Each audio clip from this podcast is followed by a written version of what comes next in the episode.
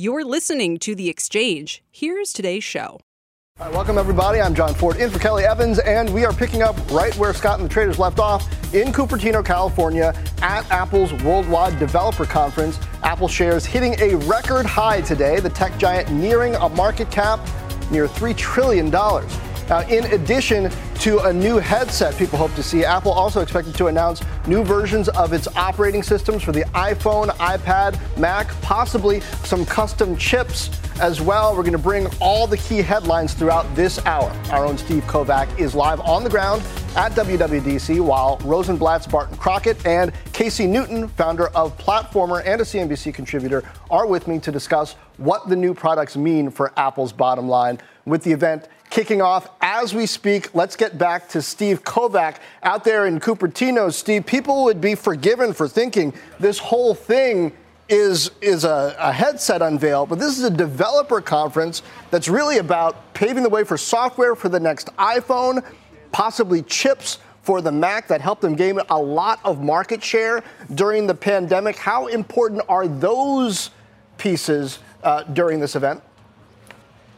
Yeah, incredibly important, Jon, because this is still the iPhone company. So any updates to iOS are incredibly important. On that front, what I'm going to be looking for is any uh, announcements around wallet and fintech. You might remember at the same event a year ago, they announced that buy now, pay later product that sent shares of Affirm down. And they have huge ambitions for Apple Pay. There was a really interesting report that Apple put out last week saying $2 trillion in economic activity happened just in one year through iOS apps. And you might be asking yourself, well, how do they capture some of the activity if it's not subject to the so called App Store tax? They do it through Apple Pay and collecting some of those transactions and slices from that. So anything they can do to kind of move the needle there is going to be super interesting. But to your point, it's a developers conference. The reason why they're going to announce a headset today is because they need these developers in the audience that's happening at the show right now to make the experiences to get this product and, and get it sold.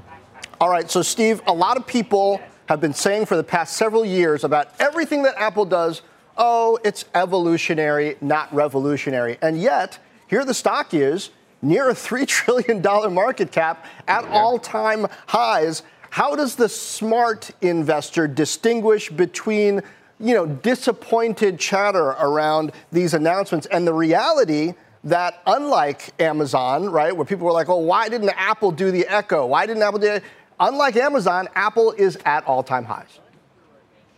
Yeah, and exactly. And a lot of that might be some excitement leading up to this, but keep in mind, this is going to be a very long term project. This is not going to uh, cannibalize the iPhone like maybe we saw the iPhone cannibalize the iPod, for example. Uh, it's more like the watch, in my opinion, where it's sort of like an accessory and they can kind of figure out uh, the, the market fit for that from there. Again, if you remember when the watch first came out, this, by the way, that was their last major product about nine years ago. It was mostly focused on trying to be a little iPhone on your wrist. Then they kind of pared back a lot of those features. And I expect to see something similar uh, out of the headset. See what works. No one has figured it out yet. And more so than that, what is Apple's vision for it? We know what Meta thinks and we know what other companies think. What is the Apple sales pitch for a headset in mixed reality? Call me crazy, but uh, shouldn't investors expect to hear something about AI from Apple's custom chips during this event. There's been a lot of talk about NVIDIA and AI, but Apple has been building its own graphics processing cores,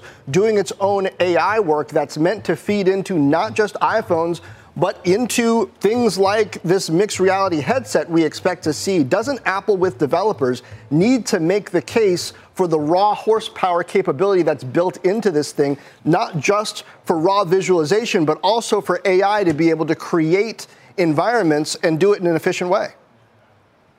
Yeah, and not just that. Apple, you know, the privacy focused company, they like a lot of that AI data to be processed on device. So, yes, I'm expecting, especially there's going to be a, uh, likely a Mac announcement today, and we're expecting, you know, those M series chips that have been just outperforming Intel and, you know, that transition that they've successfully made off of Intel to the Mac. That same chip is likely going to be powering the new headset. So, that's a huge opportunity on the AI front for them to say, look, maybe we don't have a Siri ChatGPT type product, but we do have a lot of stuff going on under the hood in AI and machine learning to make this technology we're showing you possible. So if they do make an AI pitch, it's going to be something along those lines, I suspect. Well, Steve, we're going to come back to you during the hour, not just for the raw information, because people can get that on the stream, but for that key analysis to understand the importance of what's being announced. Steve Kovach, uh, right now, Thanks. let's get to Barton Crockett and Casey Newton. Uh, Casey, uh, I'll start with you on this one because uh,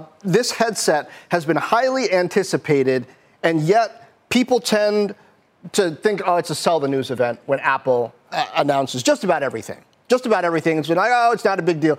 Then years later, perhaps it is a big deal. How do you frame what Apple's multi year approach is to these technologies and how an investor should sort of prepare for that?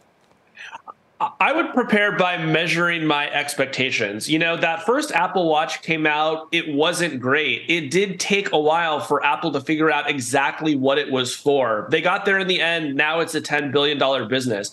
I think this VR AR headset could be an even bigger business, but there's still a lot of fundamental technology that needs to get invented in order for it to work as well as Apple wants it to and for it to be affordable. So if investors want to invest based on this product, I think they have to be prepared to be very patient. Barton, is this going to be a gaming console? Um, look, I think that, that we all hope it's more than a, a gaming console. Um, but I do think what you know what your first guest said um, about expectations is really crucial here. I mean, this is um, a launch where Apple is basically getting people, I think, primarily to buy into the idea that this could become big. And that's a great kind of setup for the stock. So you've got a, uh, an argument for seeing and believing in what could happen without actually having to deliver it today. Um, so, so it couldn't be a better backdrop for kind of starting down this road. Um, I do like the idea that Apple is coming in with a high-end device. Um, you know, I think one of the things they need to do is separate themselves from what's already out there, which is the Quest products from Meta. Um, you know, and, and, where those guys are pursuing kind of the value end, Apple pursuing the premium end. That's right in Apple's wheelhouse. If they could make this seem like an aspirational product um, with something that could be the future, you know, I think you could see investors really getting interested in that and this being helpful for the equity. Right now, there's nothing meaningful in the models for it, including ours, where you know we really don't have anything meaningful yet. Um, but we'll look at what happens today and see if we need to reevaluate that. Barton, speaking of Meta, how dangerous is this potentially for Meta? Because they're subsidizing their hardware with the argument that, well, we're building out an ecosystem, we're going to build volumes of this thing, that's what's going to make it. If Apple comes in with a product that costs multiples more than Meta's, that they don't have to subsidize, and it's even just equally popular, not even more popular, right? Doesn't that mean that Meta bleeds cash for no great outcome down the road? Well, I think um, you know the risk for Zuckerberg, Mark Zuckerberg, is that um, Quest becomes the Fitbit of virtual reality, the early leader um, that ends up being you know too cheap relative to um, the Apple device out there. And I think that um, from the stock perspective, that's not necessarily bad. I mean, I think that investors would love to see Meta rein in its investments in the reality. Um, you know, we we like the stock, we like it for the apps. Um, we're not there for the metaverse. Now, the risk is that they dig in their heels and you know they spend more chasing something that really they aren't going to win. Um, this is going to okay. play out over many years, um, so we'll have to see. Casey, uh, Barton said that he hopes that this is more than a gaming console. I think part of the problem with some of these things when they come out is they try to be everything. Like the, the, the yeah. watch, it's a health monitoring device, really, that happens to also tell time. And that's what's great about it. took a while to figure that out right? The Meta Quest, I don't know what that thing is. You know, legless avatars, it's supposed to be some kind of meeting room, bad meeting room, I don't know. But if they were to come out with a great gaming console that goes on your face and mixes in with reality and is the most awesome thing my kids have ever seen, that I could get behind, right? What, what, what about it? Well, I, I, think you're right, but Apple wouldn't have invested this much if they thought that it could only be a gaming console. You know, gaming is is a pretty good business, but I'm not sure it's a big enough business to really get Apple's attention here. So, what I have my eyes on today is what can it do with those productivity uses? Can it make this feel like something that an office worker actually wants to pick up to do a, a virtual FaceTime call? Um, I'll tell you, I've tried it with the Quest Pro and it's kind of only so so. So I think there's a lot to be built there. And if Apple can get much better at the productivity, then they may have a hit on their hands. Yeah, I don't know though. Like, we're like, yeah, the iPhone, it would be great if it can play games and do but but if, if it can do Word, that's really what's. I, I, don't know if there's been a productivity driven cultural phenomenon lately, but I, I, guess I guess we'll see. along those lines, though, uh, something that is productivity driving is Apple's custom chips. Those often get a lot of attention at WWDC, but perhaps we don't spend enough time talking about the kind of margin and value that those have created for Apple. That should be important for investors, no? Yeah, I think the, the chips are clearly a key ingredient in why that hardware is just so good, right? Particularly on that laptop side of things. Apple's laptops have improved, I would say, more in the past three or four years than they did in the past 10. And I think chips were a huge part of that story. So that vertical integration they've got going on just continues to, to drive uh, excellence for them. All right, guys, thank you. Casey Newton and Barton Crockett. Meanwhile, a couple of headlines coming out of WWDC. There is, as expected, a 15 inch MacBook Air. It's going to start at 1299, though, which is a lot cheaper than the rumors that I have been seeing. Also, the 13 inch model, the price went down by 100 bucks. Now, the, you know, deflation in technology is back. That hadn't been the case over the past year, so perhaps you know macro heads uh, keep note on that as well. Right now, let's stick with tech, but turn to the chip stocks. The semiconductor ETF SMH up more than 40% since January, on pace for its best first half of the year ever, as AI hype drives a lot of gains. Nvidia has led the group higher so far this year, up 170%. Advanced Micro Devices, AMD, gained more than 80%, while On Semi and Micron both up nearly 40%. Citi out with a new note naming Micron a top pick, while also issuing a warning about this melt up in prices, writing with the exception of Nvidia, it expects a pullback as most chip makers are not directly connected to generative AI and are also facing growth and inventory challenges. Joining me now is the analyst behind that call, Citi's Chris Danely. Chris, I hear what you're saying here. I also have noticed that a lot of these chip names pulled way back in the months leading up to this year. Thinking of the likes of Marvell, Qualcomm, you know, they're coming out with these new products. They have these growth areas. The CEOs were all excited about the stocks going up, and then they tanked. So why, at this point, even though there's been a run up in the SMH, is it a bad time to buy in? Sure. So we were just in Asia last week and really digging into the supply chain and you know, where all these products are being made, bought, sold, et cetera, et cetera.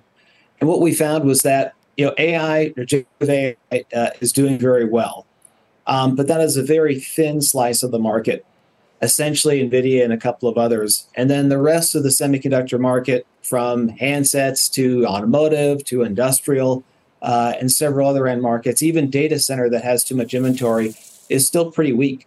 So, you know, hey, we like NVIDIA, it's doing great, but, you know, you've had numbers come down so far this year. We think numbers come down again uh, in about a month and a half when these companies report. And, you know, you showed the chart where we've had this, you know, big spike uh, in the semis over the last month, month and a half. AI is going to be great. It's just a little small as far as uh, as far as a driver goes right now. So we're just saying, hey, let's pump the brakes a little bit and what? you know maybe take some profits. Okay, but Chris, should semiconductor investors even really be focused on AI across the board as a driver? I mean, you can look at the, the continuing move toward solid state uh, memory uh, as an issue. You could look at the, the shift in automotive platforms toward autonomous and digital. You could look at the digitization of the manufacturing floor yep. as a potential driver. None of those directly AI related, but all of them continuing to happen. Are these stocks richly priced when you consider potential growth from those things? Do they need an AI storyline to deserve to go higher? Uh, well, they, they definitely need that, and they're definitely grabbing onto that. I mean, AI was mentioned seemingly every other sentence uh, in most meetings we had last week. But like you talked about, this most of this is just way out there, right? and you're talking a few years out in the future. So right now, it's just low single digits as part as a part of a percentage of semis. And the one statistic we looked at that really scared us is the SOX index is at a 40, 40% premium to the S&P 500 right now. That's the highest premium it's had, I think, in 15 years uh, since the global financial crisis. And the, you know, you're in an environment where, in aggregate, the numbers are going to be coming down. So, know, we're just saying, hey, pump the brakes here a little bit on this AI. It's going to be great. Clearly, Nvidia is is getting all the hype and a lot of the business right now, but for the rest of semis, it's a pretty tough environment. And that's what I wonder is the is the difference between the valuation of the names that are that are at the top very different historically from the valuation of the names at the bottom. So is the whole SOX sort of uh, priced in a way that's concerning, or is it more that certain names have run up so far that it makes the whole index look relatively expensive? Yeah, I mean, it's almost like uh, I cover the meme stocks or something like that, right? NVIDIA had such a huge blowout of a quarter. Um, folks just started buying everything they can get their hands on. Mm. And then, you know, you had a lot of other companies say, hey, hey, hey, we do AI too, even though it's only one or 2% of their revenue. So, you know, these things happen. The semiconductor space is extraordinarily volatile. I've been covering it for 25 years. It's it's never not been volatile. And so you can have periods of time like we've had over the last six weeks where you get these sudden spikes. Uh, but you have to be a little bit nimble, in our opinion, especially given the you know the environment. Even for the second half, looks a little bit sketchy right now. All right, Chris Danely, uh, thank you for that view on semiconductors. Uh, still getting some uh, headlines out of Apple WWDC. Apple announcing uh, Mac Pro with Apple Silicon. That's the last model in the lineup to ditch Intel chips for Apple's own homegrown design. So the transition off of Intel from Apple is now complete. It was basically complete before because the Mac Pro is very low volume, but this is a very significant moment for Apple's ecosystem where they can now say to developers, we're all on our own silicon, and they have completed that transition remarkably smoothly with share gains, as we mentioned earlier in the show for the Mac. Coming up, should the Fed hike, pause, or pivot? That is the question everybody's asking after Friday's strong jobs report. We're going to look at what the market is pricing in and how investors should position. Plus, we are watching all the updates, as I mentioned just now, coming out of Apple's Worldwide Developer Conference. We're going to bring you the latest headlines with the stock now up nearly 50% from its recent low. The exchange is back right after this.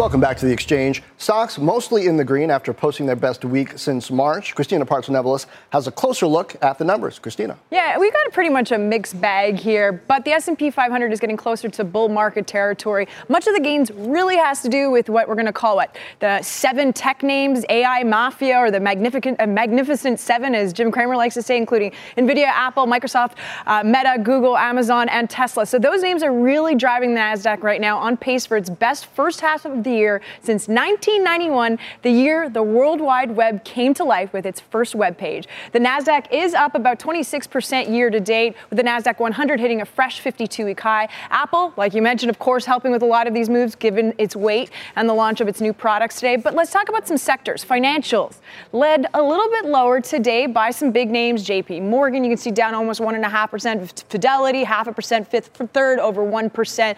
The Wall Street Journal reporting that banks may need to raise capital requirements by 20%. So that's adding pressure on the sector. Lastly, I'm going to make a really strange pivot, but I want to talk about the crypto sphere because the SEC announced at 11 a.m. Eastern that they're suing crypto exchange Binance over U.S. securities violation. That is weighing negatively across the space. You can see Coinbase also has a, a, a Wells notice issued against them from the SEC. So they're selling off quite dramatically, almost 11% lower. Marathon 9, Riot uh, also 8%, Jon.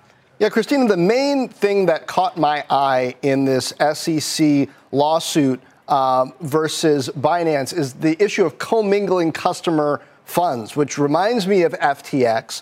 But uh, it, it, seems like it would be different from any issues uh, with Coinbase. Coinbase public, you know, seems to be operating in a way that, that's more visible. Are, are people just trading these things together, perhaps, not because they're all necessarily doing the same things? Yes, the answer is 100% yes. And also because the SEC has said that they're going to be going after so many of these names, including Coinbase, so it does get lumped in. But in particular with Binance, there's a lot of, there's 13 charges against the company. Uh, the four main points one was the commingling of customer assets, the other is uh, possibly selling unregistered securities. These are digital assets. And then this brings up the whole question what is a security? The crypto world is saying that the SEC won't define it. And then another major point, too, is the fact that they're operating a platform that wasn't cleared with the SEC. Binance is saying, no, no, we don't operate those uh, that clearinghouse in the United States. We have Binance.us, but that's not the clearinghouse. So there's a lot of, uh, I guess, vagueness about what's going on internally with the company. But both Coinbase and uh, Binance are arguing the SEC is just not playing ball, not working with them, not communicating, uh, et cetera. And so, the, Jon, just one last point because it's important. Binance did say they're not a U.S. exchange, so the SEC's actions are limited in reach. They just wrote this in a blog post maybe about an hour ago. All right. Well, uh, and some cryptocurrencies themselves trading down quite a bit. Bitcoin down what, uh, more than five and a half oh, percent. Ethereum as well. Yeah, we'll keep our eyes on those too. Christina, thanks. Thank you. And now we're just a little more than a week away from the next Fed meeting. Markets expecting a pause in rate hikes, but thanks to last week's strong jobs report, things are shaping up a bit differently for July's decision and the remainder of the year. Steve Liesman joins me now with that story. Steve? Yeah, hey, Jon, the big upside surprise in that Friday jobs report didn't cause markets to price in a June hike, which is what some might have expected. There's a better than 70% probability that the Fed pauses. That's the way futures are priced right now. What it did change is the market's expectation for rate cuts this year. In fact, they have now been practically priced out. Before the jobs report, Fed funds futures had seen at least one rate cut by December, putting the year end funds rate at 485, but the yield is now well over 5% after the number, suggesting the Fed will remain around current levels until the new year. The result, the gap between where the Fed expects to be and where the market thinks the Fed is going to be, it's narrowed to almost nothing. It had been as high as 100 basis points or a full percentage point last month. It's now just well, I'll call it eight basis points, I'd say, or 15 basis points now. Among the reasons for the change, you have that stronger economic growth in the jobs report, stubborn inflation that won't be helped, by the way, by the port shutdown and the higher oil prices, and the Treasury rebuilding coffers, some estimated may need to sell a trillion dollars in bills, putting upward pressure on rates. Meanwhile, uh, while a pause is in is priced in for June, futures place a nearly 70% chance on a July hike. So they're calling that more of a skip in June and then a hike. The extent to which stocks have been buoyed by expectations for a rate cut and now face a challenge from a Fed, it's now believed likely to keep rates above 5%, even when New Year's Day rolls around, Jon. So uh, it's a question as to whether or not the markets have internalized the possibility that the Fed may not be cutting this year. Yeah. Uh, I, I get it always seemed a bit odd to expect that, to me anyway, uh, to a layman. But on, on the hike, we're going from running to skipping right? Still, still moving forward, but just perhaps at a different pace. Uh, Steve Liesman, thank you. Uh, while my next guest agrees that there's going to be a pause at next week's meeting, she is not stopping there, saying the Fed could be done with hikes altogether thanks to the slowing labor market and progress on inflation. Joining me now is Julia Coronado, founder of Macro Policy Perspectives, along with Margie Patel, uh, senior portfolio manager at Allspring global investments. Uh, welcome to both of you. Julia, it, it, sure seems like with the strength of that job number, with the strength uh, of the inflation, uh, inflation reading uh, at, at core, like there would be reason to raise from here, but you say no? Yeah, I mean, look, let's take a look at that job report under the hood a little bit. Um, so the job number was very strong, but the unemployment rate also jumped three tenths, which is an unusually large upward move in the unemployment rate. Um, when we look at the discrepancy between these two readings, what we see is falling self employment. We see a falling work week. So aggregate hours worked, which is the labor market measure that feeds into GDP, is slowing a lot faster than jobs. So there is more indications of slowing in the labor market than just that headline payroll number suggests. Wage growth is moderating. Uh, and we do think that things like used car prices, which temporarily put some upward pressure on core inflation in the last two months, is going to turn around and go deeply negative in the next few months. So we think the Fed is about to see a string of inflation readings that are going to give it a lot more comfort that its policy is starting to have an effect. Okay, but Margie, it seems to me like the Fed's been about to see a string of such good news for a long time, but the surprise to me has been how little things are slowing down relative to what one might expect. Okay, these 75 basis point hikes eventually are going to catch up to us and we're going to feel them, or that regional bank stress is going to cause a break, right, on credit availability. And, and we're hearing from overseas, yeah, maybe not so much. Mm-hmm. Well, that's right. I think it shows you there is, if not a disconnect, not a close relationship between what the Fed has done and what the economy has done. We had a record increase in short rates over the shortest period of time, 5% in one year. And yet the economy is really in pretty good shape. Consumers in good shape. The labor market looks not bad. And here and there, we're seeing signs that inflation is certainly not accelerating, it's actually tapering off. So the Fed, I think, is probably a little flummoxed because whatever formula it had for raising rates by this much, we have this much response in the market in terms of inflation and growth just doesn't happen. The good news is the economy is very strong in spite of what the Fed has done. So we hope the Fed will take uh, their foot off the brake and uh, stop raising rates and stop damaging the economy and uh, let the economy grow, which is what we think will happen. Okay, so Julia, what is the fixed income strategy here aside from buying high quality bonds? Because, yes, we've heard that before, but what should the fixed income investor do here uh, that she or he is going to feel really smart about three years from now? Well, I think like what we what we were you were just outlining uh, in terms of the repricing of Fed policy. I think that's going in the right direction. What the Fed is trying to do here is find the rate it can hold at. That's what a soft landing is. Is not the Fed turning around and cutting very quickly. It's finding that rate that's going to gradually put downward pressure on inflation and keep the economy on an even keel.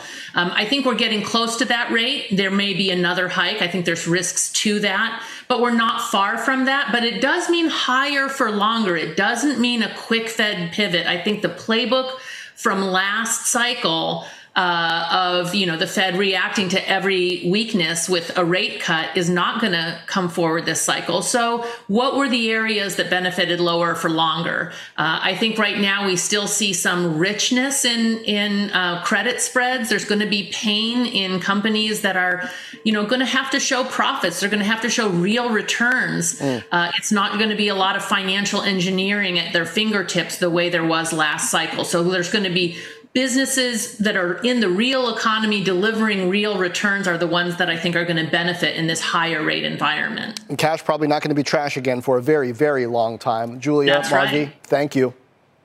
Thanks. And now to Tyler Mathisen, who's got a CNBC News update. Tyler. Jon, thank you very much. And uh, I'm Tyler Mathisen. Here is your CNBC update at this hour. Police in Davenport, Iowa say the bodies of three men were recovered from the site of a collapsed six story apartment building over the weekend. Meanwhile, a resident of that building filed a lawsuit today against the owner, the city of Davenport, and engineers and contractors who worked on the complex. The suit alleges they knew the building was failing and didn't tell tenants their lives were in danger.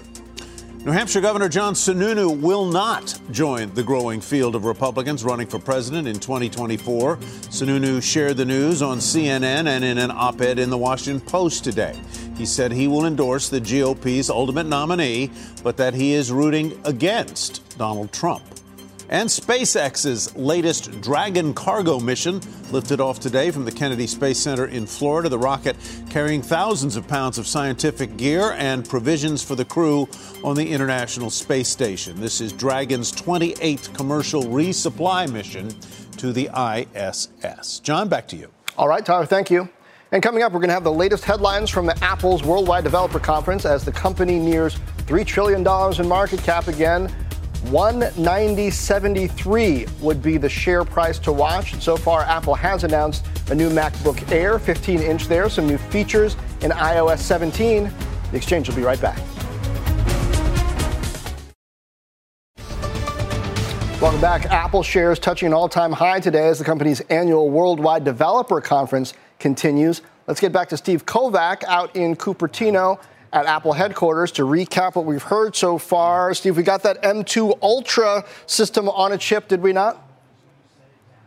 Yeah, that's exactly it. And I think that's the biggest headline so far, Jon. Basically, right now, the Mac Pro was the last model that uh, hadn't moved over from Intel yet. Announcing today this M2 Ultra chip is going to power the next model of the Mac Pro, and they have completed their transition away from Intel to their own in house design M chips. Also, taking a little shots at Intel here, saying uh, the performance of these new chips are about 4x uh, what they've seen in Intel Macs. So that transition is now complete. No more Intel Macs. On top of that, Jon, we're getting uh, news out of uh, iOS 17. That's what they're going over right now, including what they call a standby mode, which is, for lack of a better term, kind of a nightstand mode. When you're charging your device, you can turn it to its side. It'll show photos, some widgets. If you have one of the newer iPhone 14 Pros, even when the screen uh, is that always on display, can also display some of those widgets as well. And some cool little features. I know you're asking me earlier uh, in the hour, uh, what are we going to hear about AI? Well, one thing they did announce is it's going to help with predictive typing. So, uh, announcing today, part of iOS 17 is going to have that predictive text is going to be improved on the keyboard due to uh, transformer technology, very similar to what ChatGPT uses, Jon. Better autocorrect. We can all get behind that, right? We because we, I yes, mean, it's, yes, it, exactly. it's spotty. It's spotty sometimes. Now, I, I think what's key here, though, is that Apple's chip work is going to be essential to making this mixed reality headset we expect work correctly. And in the past, back before this renaissance that Apple's been through, Apple tried to design its own chips and compete, uh, compete with Intel and failed. They ended up having to go to Intel. But this time, they have wildly right. succeeded. How much does this pave the way for developer belief uh, in what Apple comes out with next and, and perhaps investor belief in it as well? Yeah, it, intensely. It just shows not only can they make their own CPUs for this, but you know it also brings some optimism. We know they're working on their own modems for Qualcomm, so you know when they're ready to make that transition over their own chips. And we also have reports that maybe they're trying to get uh, do their own in-house chips for things like uh, radio frequency chips to kind of get rid of Broadcom. I know they just signed that deal, but the idea is maybe when that deal's up, they'll switch over to that. And then on the developer front, yeah, these are very powerful chips. I know people will get their hands on them and really put them through their paces, but that does help with software development. It's not just you know Pixar animators and things like that, and that's going to be key, Jon, uh, for this new headset because those will also be running those M2 chips, and these new Macs can help with the development of apps for that new device. All right, Steve, stick around. I do want to mention we are at session lows on the Dow. The S&P still in the green, but barely about flat. The Nasdaq higher flat fractionally. Let, us bring Rosenblatt's Barton Crockett back in for his take on what we've heard so far. Barton, I, I assume you've been keeping up with this keynote journaling, right? So now we've got the phone, you know, I, iOS telling us what we did today and inviting us to reflect on what we've done. What, what's the strategy here? Why is this an important software uh, effort for Apple? Well, I think the, the, the biggest, I think, support for Apple stock has been their ability to take share in smartphone. And their ability to take share in smartphone is a lot of things. Um, one of them is their ability to innovate in feature set um, in a way that is addictive and also pulls you into their uh, proprietary um, ecosystem. And certainly, I think that that you know journaling is a step at that. You know, we'll see how much buy-in there is from a broad consumer set. One of the things that I think was also interesting was their attachment of, you know, improvement of basically your self kind of photo that you're putting uh, around your voicemail and around your contact. Um, I suspect that's something that will work better within the Apple ecosystem than between an Apple and an Android. Um, and, and, I suspect as we dig into more of these features, uh, you know, it's going to give people more of a reason to become uh, an iPhone user and to switch away from Android um, and mm. pull people who aren't in. You know, will have more envy and want to get into this ecosystem. Um, they've had great traction with younger consumers, and a lot of it is that. Um, and, um, you know, yes. Well, what should we make of Apple's approach to what a lot of people are calling AI in the metaverse, but they sort of refuse to use hmm. those buzzwords. Right now, you know, they're talking about advanced machine learning and some of their, you know, software efforts. They, have been using AI for a while, but not in the ChatGPT sense. Also, they talk about, you know, mixed reality. They've been working on that for a long time in the phones. We expect to see that in the headset, but they've thrown some shade on the term metaverse. Why does Apple do that? And how should investors uh, interpret that, right? As they might try to trade Apple alongside mm. other companies that are c- caught up in the same storylines. Look, I think that Apple is um, distinguishing their brand, um, and you know they're trying uh, to really, I think, position themselves to be a competitor uh, with the incumbent, which is Meta with the Oculus, and uh, um, um, and I think that this, uh, you know, kind of using of different terms um, and taking a different tack, they're going at the high end. Meta's kind of going for the low end. Um, you know, it's it's a differentiation of approach that I think plays to Apple's strength, which is premium, um, which is privacy first, um, and really I think trying to get people maybe subliminally to think about that when they're looking at you know which device platforms that they're interested in. Uh, Steve, we're still awaiting, of course, the you know the, the big announcement that investors are expecting here. That is the mixed reality headset. Meta platforms right now, Facebook's parent, is trading about flat. You spent a lot of time with Meta's folks who do uh, these headsets. What do you see as a potential win for Meta in this presentation? I guess if it goes wrong, like AI for Google went wrong, what, what, what would be a big loss for Meta in this presentation? Yeah, for sure. I don't think anything is going to go wrong, Jon, since this is a pre-recorded demo and very polished and edited. So we're not going to see a live demo snafu. So that's that's let's put that aside for now. But look, what uh, would be a, a really hurt Meta is if they announce a much lower than expected price. You know, when um, last week when they came out with their headset to, to try, to, try to undercut this announcement today, uh, they talked a lot about price and saying, look how affordable it is. It's only hundreds of dollars. The implication, of course, being everyone's expecting the headset from Apple to be thousands of dollars instead of a few hundred. There's that aspect of it. And then there's also the aspect of just the speeds and feeds of it. And it sounds like on that front, it sounds like Apple's going to do a lot better, meaning uh, your sharper displays, uh, b- better uh, processing power, and things like that to really have a more high-end experience than what you've seen with Meta. I've used Meta's headsets, including their Pro headset. And it does not look great when you're looking through that mixed reality environment. The uh, the real world looks very pixelated and blurry, and it's slow and janky and a little buggy. Um, so there's a lot of work to be done there on the meta front. And if Apple can figure that out and kind of make you feel present even while you're wearing the headset, that's going to be bad for Meta. Yes, indeed. Well, thank you. I mean, a $3,000 headset, that's as crazy as a $1,000 phone. Remember when people were saying a $1,000 exactly. phone? Who would ever?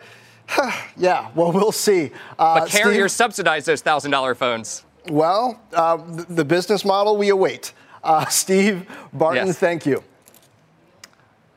All right, coming up, the OPEC put how much does it really matter to the energy markets? Our Brian Sullivan has the details from yesterday's meeting and the impact of Saudi production cuts. Next, and as we go to break, here is a look at the Dow with Intel the worst performer on the back of that very widely expected Apple announcement about the Mac Pro transitioning from Intel's chips. The exchange is back after this.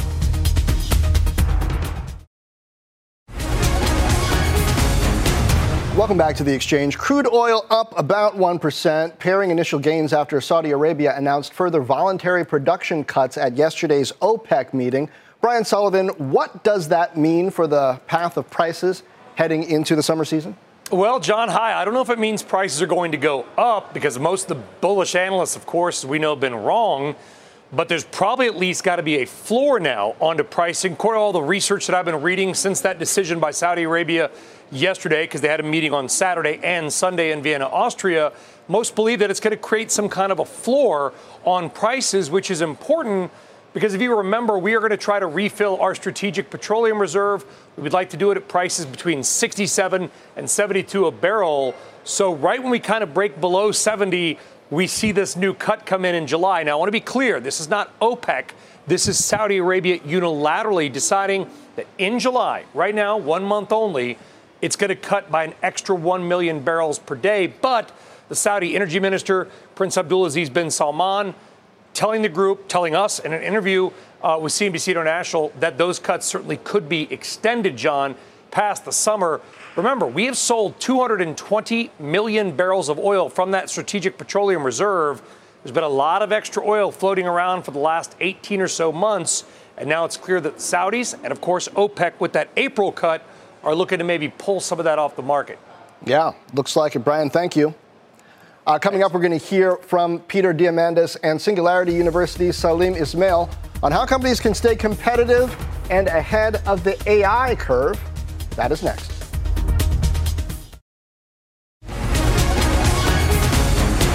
Welcome back to the exchange. Tech taking off this year thanks to the AI frenzy. The NASDAQ on pace for its best first half of the year since 1991.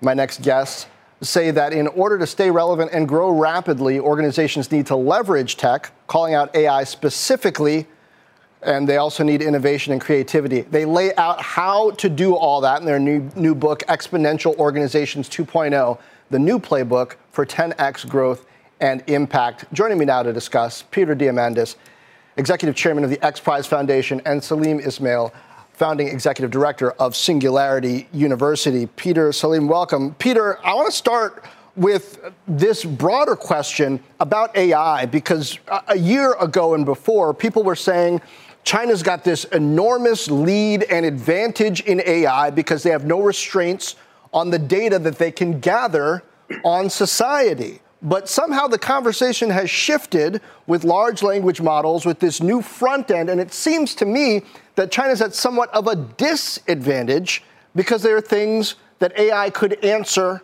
that they don't want people to know. So, how should an organization think about the advantages and disadvantages of engaging uh, along that spectrum uh, of how things can shift so quickly? Yeah, Jon, uh, appreciate that. You know, in, in this new book's uh, EXO 2.0, we identified not just AI. AI is one of the most important attributes, but there's 11 of them that the highest performing companies out there are utilizing. Uh, and these attributes that are growing exponentially and allow a company to basically uh, drive that massive growth.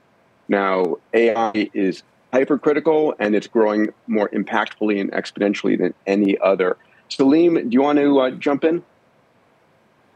Yeah, you know, we found uh, to answer your question, Jon, the, the open models over time always beat closed models.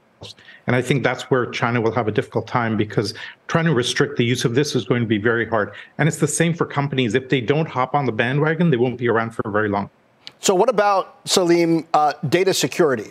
There are multiple yeah. companies now coming out trying to say, "Hey, we have a way for you to use uh, large language models, for you to use these AI tools, but do it in a way that keeps your data safe."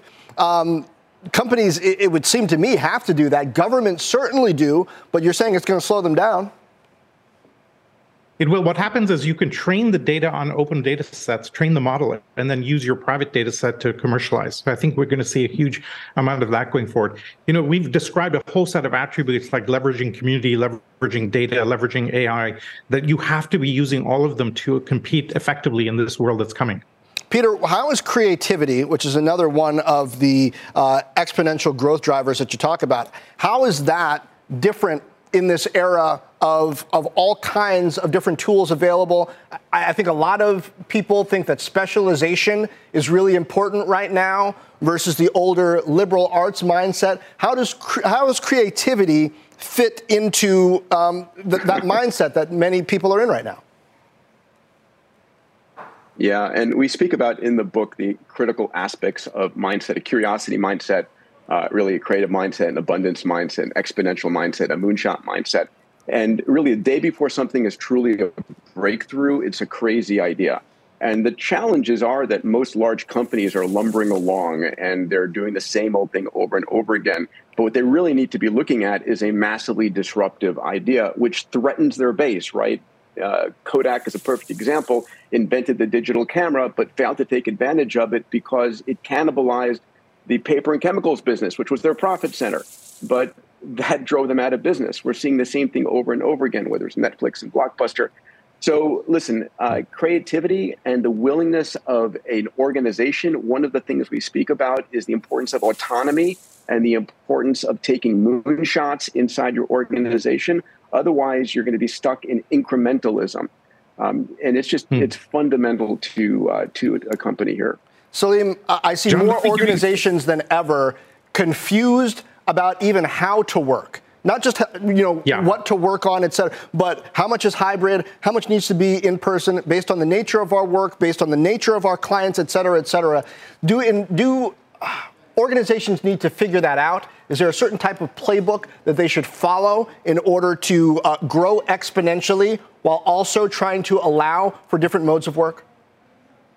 Yeah, I, absolutely. In fact, we identified this model seven or eight years ago and put it out. In fact, I did a segment on CNBC Squawk Box where we did a, a ranked the Fortune 100 by this model. Okay, and just last year we did a seven-year trailing analysis and found that the, in the Fortune 100, the 10 companies that followed this model the most compared to the 10 that followed the, the least delivered 40 times more shareholder returns over seven years. So that's an unbelievable number because as the external world becomes more volatile, your ability to adapt is going to drive market value. And now we can completely prove that.